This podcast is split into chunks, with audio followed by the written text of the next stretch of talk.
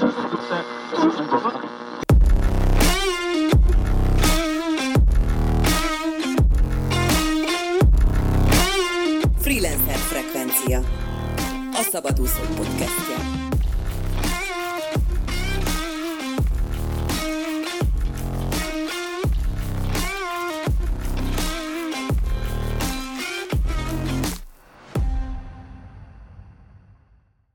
Sziasztok hallgatók! Ez itt a Freelancer Fekvencia következő adása, ahol Fenyő Csillával beszélgetünk a Content Queen a házba. És mint mindig, most is itt van velünk Cse Andris. Sziasztok! És Fenyő Csilla, üdvözlünk a műsorban. És ha már említettük, Fenyő Csilla is itt van.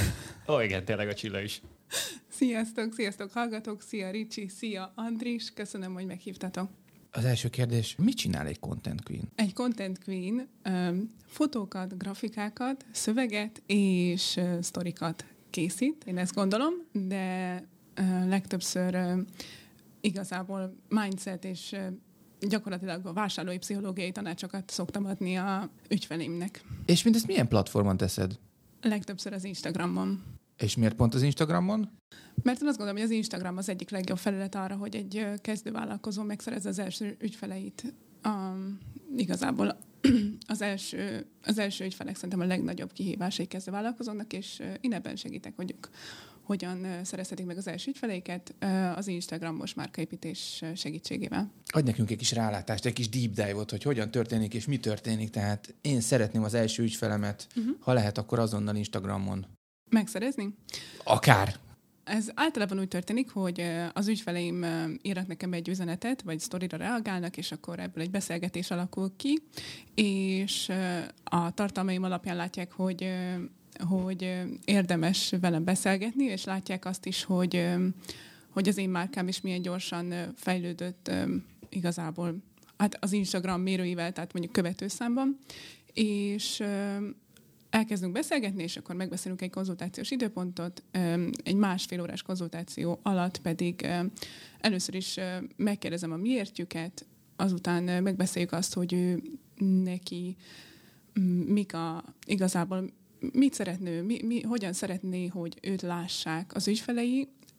Amikor ez megvan, én igazából érzés alapján dolgozom, tehát abszolút a hangulatot próbáljuk megteremteni, a grafikák, fotók, beszédstílus, szóhasználat, tartalmak segítségével.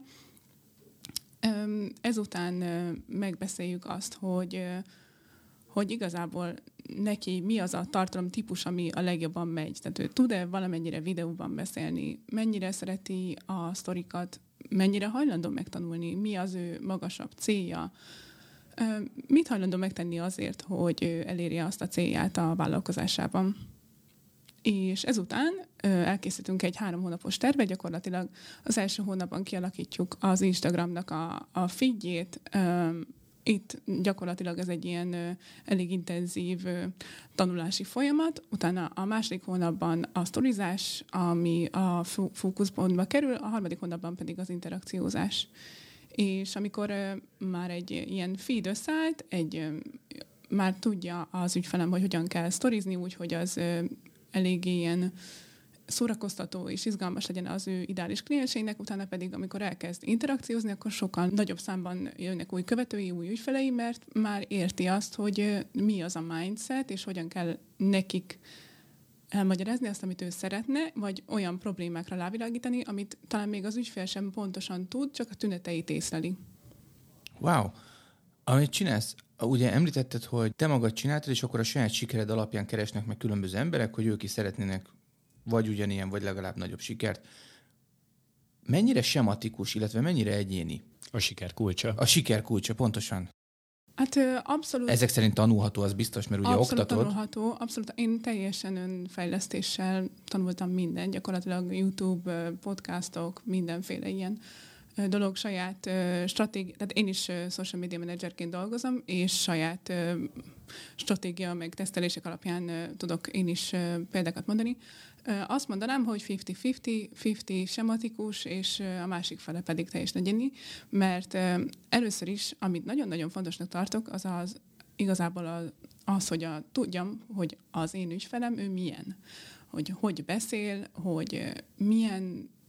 Igazából például meghatározok azt, hogy mi az a 3 szó, amivel ő jellemezni szeretné a márkát, vagy az, hogy 3 szó, amivel őt szeretnék, hogy jellemezze egy ügyfél, és ez alapján én belövöm azt, hogy a brand archetípusból ő melyik 2 domináns. És amikor ez megvan, ez a 2 domináns, akkor nagyon könnyű találni nekik szint, találni nekik grafikákat, ami ezzel gyakorlatilag összhangban van.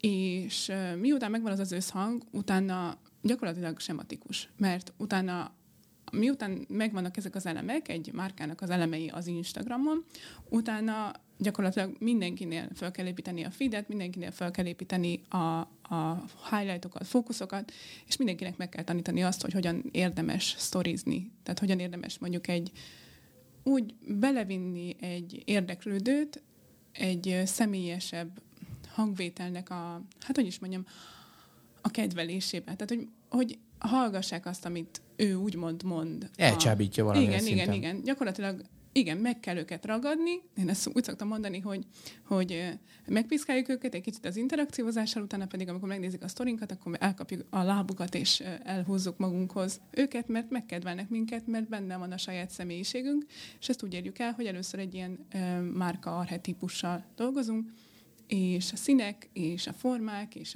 a hangvétel, szóhasználattal gyakorlatilag megtalálod azt az embert, aki neked az ideális ügyfél.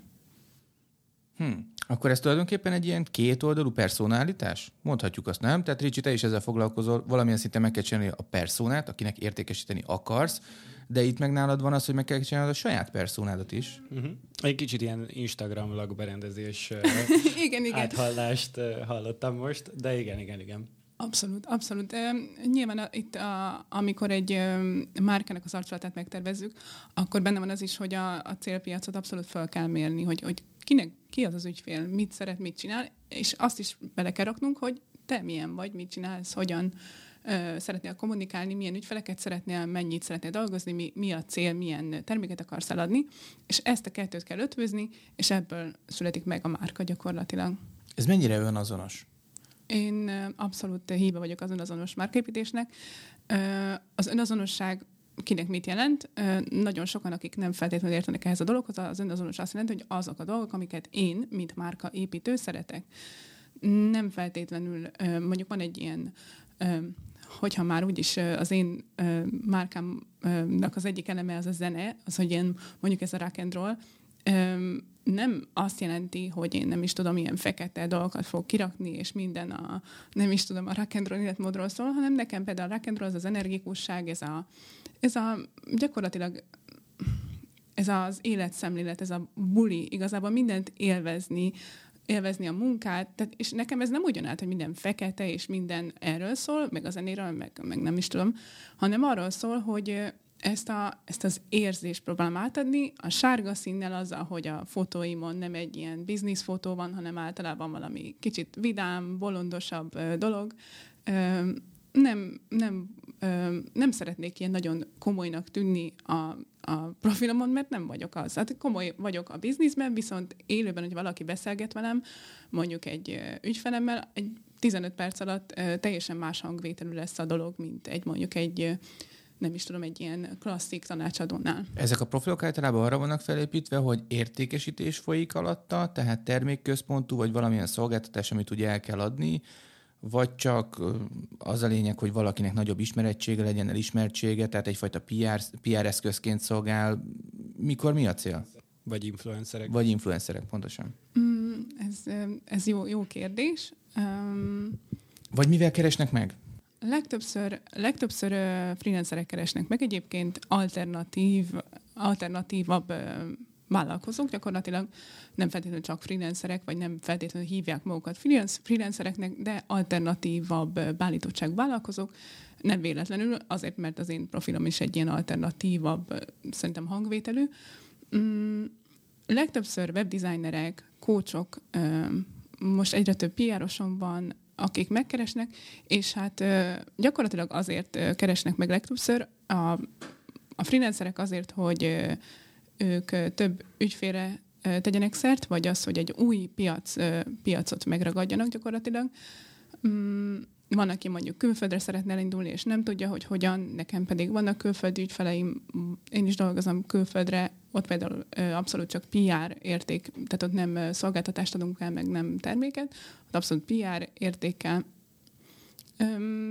mindenféle cél van gyakorlatilag. De az én kedvencem az a termékértékesítés, illetve hát abszolút szolgáltatás alapú vállalkozóknak dolgozom, de nekem az a kedvencem, mert nekem az a legnagyobb kihívás, én azt élvezem a legjobban, amikor látunk egy konkrét eredményt mondjuk a hónap végén, vagy 3 hónap után.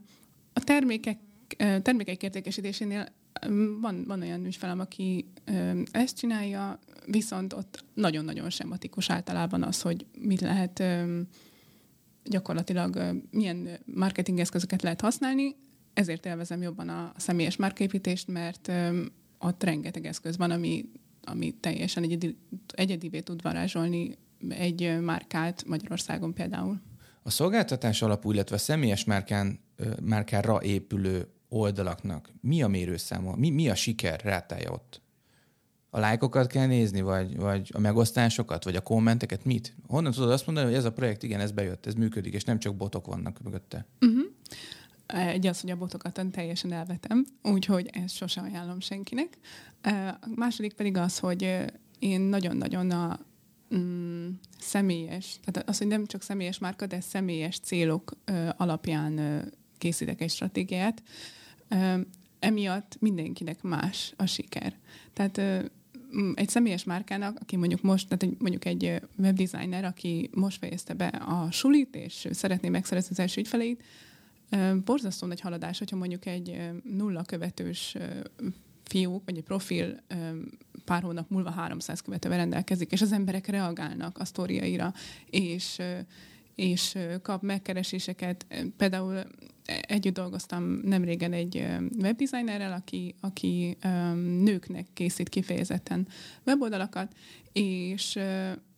és például azt mondta, hogy együtt dolgoztunk, és gyakorlatilag 2 héten belül 3 új ügyfele lett, és ez neki baromi nagy siker volt. Nem azért, mert kevés ügyfele van, hanem azért, mert az Instagramon keresztül lett új ügyfele 2-3 héten belül, és nekem egy az, hogy nekem is nagy boldogság, amikor egy ilyen visszajelzést kapok, és tudom, hogy nekik is, mert úgymond egy nagyot kockáztatnak, mert általában amiket én javasolok eszközöket, azok egy látványos átalakulást fognak eredményezni úgymond az Instagram megjelenésben, és ugye gyakorlatilag felhagynak az előző stratégiának az alkalmazásával, hogyha egyáltalán volt bármilyen stratégia, egy új arculatot kezdenek, és azért mindig izgulnak, hogy ez most bejön-e, most tiszta, piros, vagy lila, vagy rózsaszín grafikákat fogok alkalmazni, azt fogják hinni, hogy nem is tudom, majd váltok, majd kikövetnek, meg minden, és akkor így hirtelen egy ilyen nagy változás történik, és nyilván a változás, ez mindenkit ezért egy kicsit megriaszt, és nagyon jó az a visszajelzés, amikor azt mondják, hogy képzeld, pár hét alatt sokkal többen reagálnak a sztoriaimra, a követőim, látom azt, hogy azonnal nézik, amikor kirakok valamit, vagy az, hogy például nekem, ami tudom pontosan, mert magamon tesztelem minden stratégiámat, nekem baromi nagy jó érzés, vagy nem is tudom, egy boldogság volt, amikor láttam azt, hogy gyakorlatilag mindegyik márka, amit én kezelek, amiben ugye nincsen 100%-os beleszólásom, hogy mit, hogy csinálok, azokhoz képest az én profilom, ami teljesen új profil, ott van a legtöbb interakció. Tehát, hogy nekem ez nagyon nagy boldogság volt, és azt jelentette, hogy oké, ez akkor működik. Az, hogy különböző stratégiákkal mondjuk egy célt belövünk, mondjuk legyen ez a cél, hogy a következő 3 hónapban legyen 3 olyan ügyfél, aki mondjuk egy ilyen high-ticket szolgáltatást vesz igényben állunk, akkor, amikor megvan az első, és kapok egy visszajelzést, akkor én nagyon örülök, és akkor mindig felbíztatom, hogy látod, működik a stratégia, nem kell félni, hogy ráírunk emberekre privátban, vagy nem is tudom, hogy mondjuk egy nagyot belefektettünk, mondjuk egy, nem is tudom, 60 nap, 60 beszélgetés dolgot, az azért egy elég nagy, úgymond előre befektetés, elég nagy értékadás, és amikor az embernek az első 1-2 hónapban egy ilyen coachingból visszajön 3 ügyféllel, úgyhogy előtte még életében nem dolgozott, az baromi nagy siker. És nekem siker, mert az ő boldogságukból én töltekezem, és emiatt nekem is az önbecsülésem és az önbizalmam nő, Úgyhogy én azt gondolom, hogy hasonlóan működnek az én ügyfeleim, mint én vagy én, mert mivel hogy önazonos a márkám, és nagyon-nagyon önazonosan kommunikálok, így nagyjából a sikerek azok hasonlóak lehetnek számukra is, mint nekem. 3 új ügyfél 3 hónap alatt az elég jó mérőszám. Hát egy ilyen high-ticket-esben szerintem az nagyon jó, de például a webdesigner barátnőmnek, aki most már barátnőm, mert előtte ügyfelem volt, neki mondom a következő 2-3 hétben lett 3 új ügyfele. Mondjuk ő nem high-ticketben dolgozik, de az is tök jó szerintem. Miért pont az Insta? Hát az Instagram, nekem az Instagrammal régóta van egy kapcsolatom. Mondjuk úgy, hogy régóta ismerjük egymást.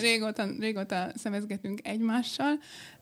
Én külföldön dolgoztam 3 évet vendéglátásban, és egy éttermenedzseri pozícióba kerültem, és ott láttam azt, hogy milyen eszközök vannak arra, hogy több ügyfelünk, hát ott vendégeknek hívják őket, több vendégünk legyen, ezt hogy lehet elérni, és volt egy nagyon inspiráló főszakács mellettem, egy gyakorlatilag egy évvel idősebb fiatal szakács srác, aki nagyon jól készített fotókat az ételekről. Ugye ez egy fine dining ételem volt, és mindig kirakta az Instagramra.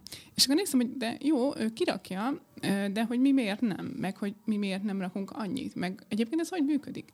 És akkor gyakorlatilag ő azt mondta, hogy de Csilla, te ezt tudod csinálni, megtanultál mindent. Gyakorlatilag megtanultam mindent a vendéglátásról egy pár hónap alatt, akkor meg tudok tanulni mindent gyakorlatilag az Instagramon is biztosan.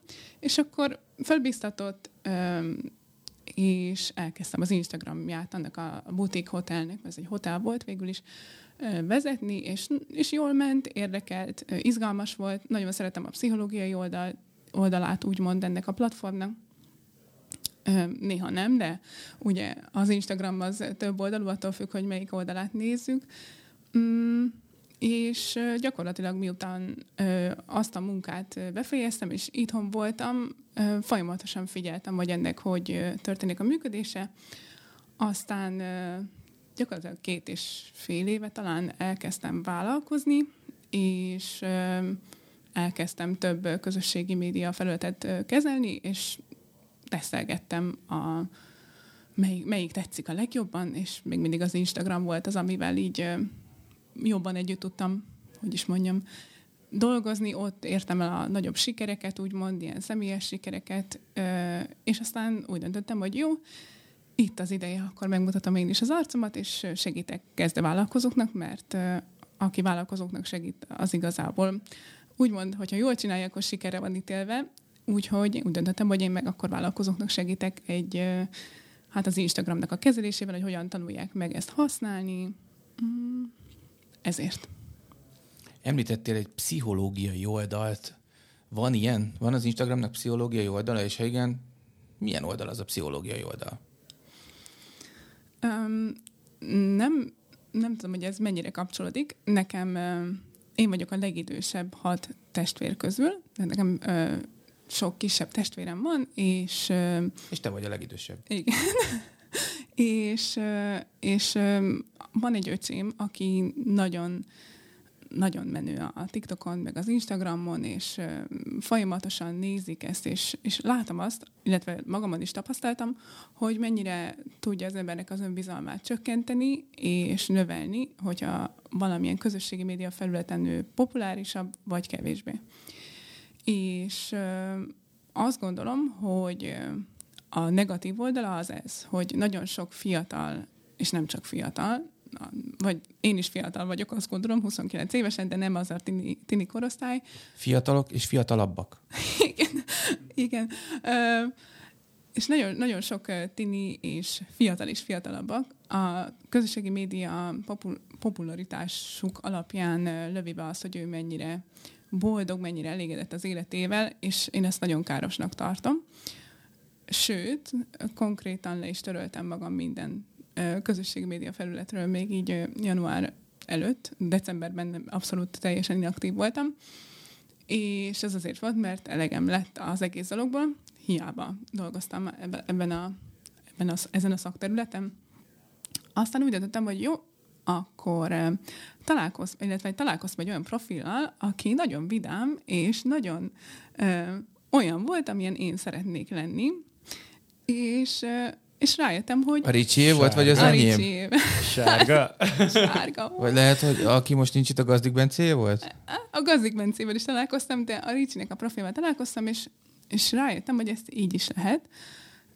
Lehet egy ilyen kis happy place-t is készíteni az Instagramon, és nem kell feltétlenül arról szólni, hogy ki hogy versenyezteti a testét egy másik testtel, vagy nem is tudom, a mai influencereknek, meg a fiatal lányoknak a megjelenését értékelni gyakorlatilag az Instagramon. Engem személy szerint ez engem nagyon zavar, de láttam azt, hogy lehet úgy is vállalkozni, és lehet úgy is Instagramot vezetni, hogy ez egy ilyen, gyakorlatilag egy ilyen kedves, hogy is mondjam, egy ilyen építő dolog, egy építő oldal, kedves, megmutatod azt, hogy te mit csinálsz, hogy vagy, éppen kivel vagy, hol töltöd az idődet, és ez nagyon-nagyon tetszett. És aztán úgy tudom, hogy ennek a márkaépítés dolognak én már egy csomó részét tudom. Nekem stylist, divattervező az eredeti végzettségem. Úgyhogy úgy döntöttem, hogy oké, ez egy olyan dolog, ami engem izgat, tetszik. Én abszolút a közösségnek az erejében hiszek, nagyon, nagyon annak a hívője vagyok, hogy a közösség az egy nagyon-nagyon erős mozgatórugó lehet az ember életében, főleg egy kezdővállalkozóiban, és úgy döntöttem, hogy az én oldalam alatt, az én oldalam, de a Content Queen zászlója alatt is egy abszolút közösségi, kedves, segítőkész, nem versenyező, tehát nem egymást lehúzó, nem törtető, taposó dolog lesz, hanem ez abszolút egy építő, közösségi oldal lesz, ahol amúgy nagyon sokat lehet tanulni, lehet nevetni a tartalmakon. Most elkezdtem olyan mémeket is alkalmazni, amik nyilvánvalóan stratégia szempontból is nagyon jók, de viszont egy ilyen viccesebb, tehát egy ilyen kedves hely lehet az Instagram területén. Említetted, hogy ugye testek vannak versenyben. Azért azt meg kell hagyni, hogy az Instagram egy gyors vizuális impulzuson alapuló platform. Értelemszerűen, ami a leggyorsabb reakciót váltja ki, az effektív a szép testek, szép autók, szép látványú képek, bármi. Mi a sikered titka? Mert te abszolút ezzel szembemész. Abszolút. Talán ez. Mert nagyon sok olyan ember van, mint én, akinek elege van abból, hogy gyakorlatilag mindenhol a szexualitás, a hatalom és a pénz van fő mozgató rugóként gyakorlatilag belehelyezve egy bármilyen vállalkozásnál is. Hát igazából az influencerek is vállalkozók, tehát ez abszolút. Én ebben abszolút szembe megyek, és szerintem pont nagyon sokan jeleztek már vissza azzal kapcsolatosan, hogy végre valaki, aki nem szétretusálja a fotóit, aki nem egy ilyen baba, úgymond, egy ilyen elkészített, kigondolt dolog, és én nem is tudnék ez lenni. Hát abszolút nem ilyen vagyok, aki találkozott velem élőben tudja, hogy abszolút nem egy ilyen... Nem vagy baba. Nem, baba nem vagyok, de nem vagyok. Nem szeretem ezt az előre kigondoltságot, ezt a megcsináltságot. Nyilván fejlődünk, azt gondolom, hogy mindenkinek vannak hibái, és ezeket, hogyha felvállalja az ember, akkor gyakorlatilag azzal is megfoghat vásárlókat, érdeklődőket, sőt, tudom, hogy nagy cégek direkt raknak mondjuk typókat bizonyos szövegeikben. Abszolút azt gondolom, hogy az ember azt szereti meg, amiben valamilyen tökéletlenséget lát, és én ezt, mint marketingeszköz úgymond fel is használom, meg hát ilyen is vagyok. Meg szerintem még az, ami itt nagyon fontos, hogy te is úgy gondolkodsz, hogy amit én is szoktam mondani igazából ilyen együttműködőimnek, vagy akikkel együttműködésben vagyok, és vagy különböző mentorátjaimnak, hogy bármennyire is meglepő, de őszintén kell posztolni Instagramon, vagy ugye bármilyen fajta felületem.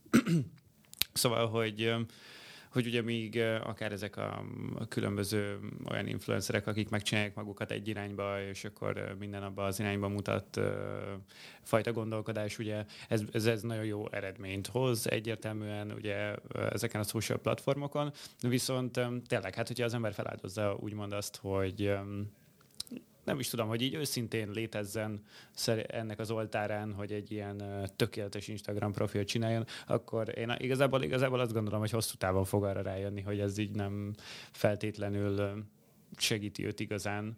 Egyfajta irányba segíti, de egy másik fajtában pedig szerintem nem. És igen, én is ezért gondolom azt, hogy ahogyan én kommunikálok meg ezek a dolgok, hogy tényleg így nem a bling-bling meg a hype-olás, ami talán a legfontosabb ezen a platformon, hanem tényleg csak így valahogy mindig arra gondolok, hogy így valamilyen fajta példát mutatni, meg megmutatni ilyen szépségeket, vagy szép dolgokat, amiket én szeretek, és kicsit kirántani az embert ezekből az általános sémákba való gondolkodásból, amik ilyen nagyon ilyen primal alapon épülnek bele a tudatunkba. Abszolút egyetértek, és egyébként én azt hozzátenném, legalábbis ez az én véleményem, hogy ez rendben van, hogy valakinek ez a primal gondolkodása van, rendben van, viszont úgy látom, hogy ez most a nagyon-nagyon vezető dolog a piacon, ami mindig is ez lesz most, teljesen kár ezen, nem is tudom, gondolkozni, vagy megváltoztatni a világot, mert az egész világot azt nem fogjuk tudni, sajnos, de viszont kevés az olyan ember, aki ezt így csinálja, ahogy mondjuk mi, hogy felvállalja azt, hogy nem minden bling-bling, vagy legalábbis az én számomra nem ez az érték. Tehát az én számomra az az érték, amikor egy ügyfelemtől visszajelzést kapok, hogy Uramisten, idáig szemeltem ezzel az ügyfélszerzéssel, és most követtem azt, amit csinálsz, és mondjuk 3 hét alatt lett 3 új ügyfelem, 3 új weboldalhoz, az komoly összeg. Tehát, hogy akkor az, hogy mondjuk visszajeleznek, hogy elkezdtek reagálni a sztoriaikra, és idáig mindenféle dolgot kiraktak, semmi, és most elkezdtek reagálni, és ez olyan jó érzés, mert ez engem folyamatosan feltüzel arra, hogy igenis jó az, amit csinálok, igenis hasznos, és ebből át tudom adni azt, hogy mondjuk egy olyan vállalkozó eljön hozzám egy tanácsadásra, hogy igenis az ő számára is hasznos lehet az, hogyha mondjuk ugye általában alternatívabb vállalkozók jönnek hozzám, akiknek ugyanúgy nyilván mindenki pénzt keres, de nem ez a legfőbb érték. És ők is abból erőt merítenek, hogy nekem is sikerült, és nekik is sikerülhet. Igen. És talán nem is úgy akarnak pénzt keresni, mint hogy, nem is tudom, egy másfajta módszerrel szeretnének pénzt keresni, mint azok, akik ezekre az impulzusokra appellálnak. Uh-huh. Én egyébként most pont egy érdekes fázisban vagyok, még itt az adás előtt megkérdezted, hogy mi ez a 4 vagy 5.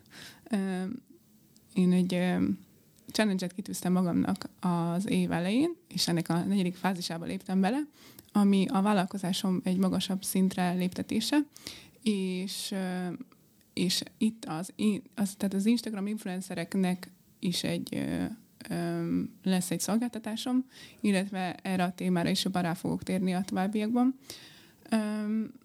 Igen, és igazából tényleg azzal, hogy egy nagyon-nagyon transzparens oldalt építettem, azt gondolom az Instagramon, folyamatosan lehet követni, minden hónap végén készítek összefoglalókat, hogy mennyit növekedett a követőszámom, lett új ügyfelem, mit csinálok, milyen dolgokat, gyakorlatilag van most fotózás, mindent, amit csinálok, gyakorlatilag elmesélek, hogy lássák azt, hogy mondjuk egy év munkája alatt mennyit lehet változni, mennyit lehet fejlődni emberileg, üzletileg, akár egy baromira hátrányos helyzetből is, mert nem tudom, hogy ezt a hallgatók tudják-e, de én egyedülálló anyaként nevelem otthon a kislányomat. Ugye az év elején még nagyon aktuális volt a pandémia miatti bezártság is. Nem egy jó szituációval, úgyhogy én azt gondolom, hogy ha én a példámmal vezetek, akkor az mást is egy erős motiváló erővel felruházhat remélhetőleg, mert abszolút transzparens mindent, amit csinálok, azt bemutatom, és mutatom azt, hogy mennyit lehet gyakorlatilag tényleg előrelépni. Igen. Ha már előrelépés, akkor még visszakanyarodva, hogy engem nagyon érdekel ez a taktika, meg stratégia, meg ilyen része. Mennyire látod a piacon előremutatónak azt, amit képviselsz? Ugye beszéltünk arról a bling-blingről, hogy azért mégiscsak a fajsúlyos többséget ez mozgatja meg. Szembeúszol az árral, ennek is van egyfajta súlya, vannak emberek, akiket ez érdekel. Evolválódik a piac, van változás, van kinyúlás afelé, amit te képviselsz, vagy ez mindig egy nincs dolog marad, és az emberek mindig is a szép autók, szép nők felé fognak orientálódni, nem pedig az igazi dolgok felé? Azt gondolom, hogy az emberek többsége mindig a szép nők és a szép autók felé fognak orientálódni.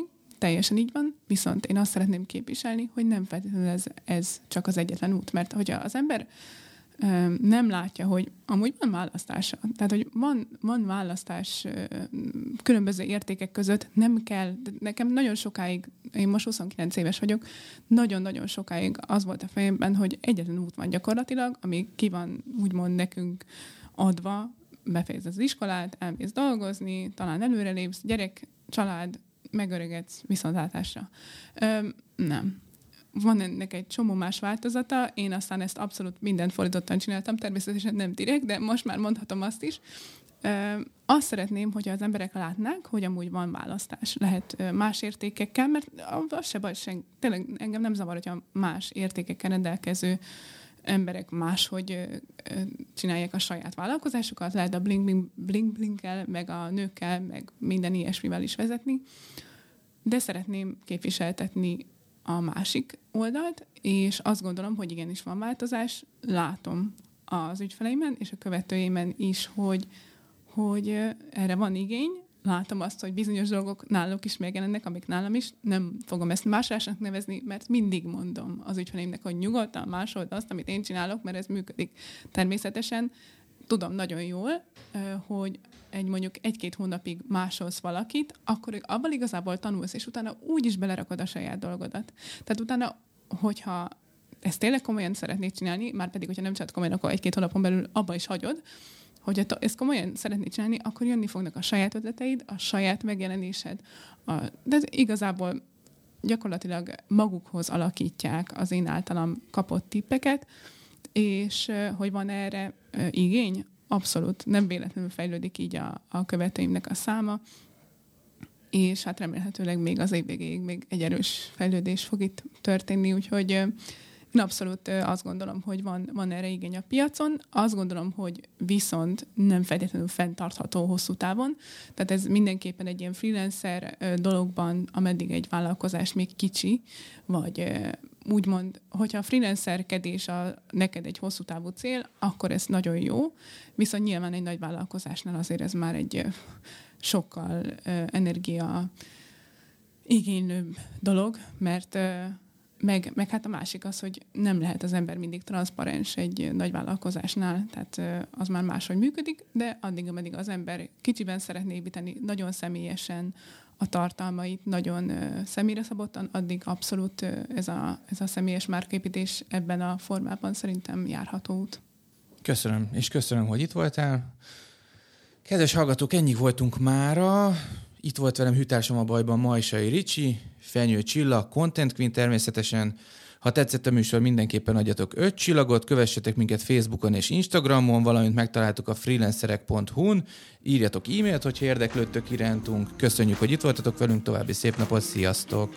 Sziasztok!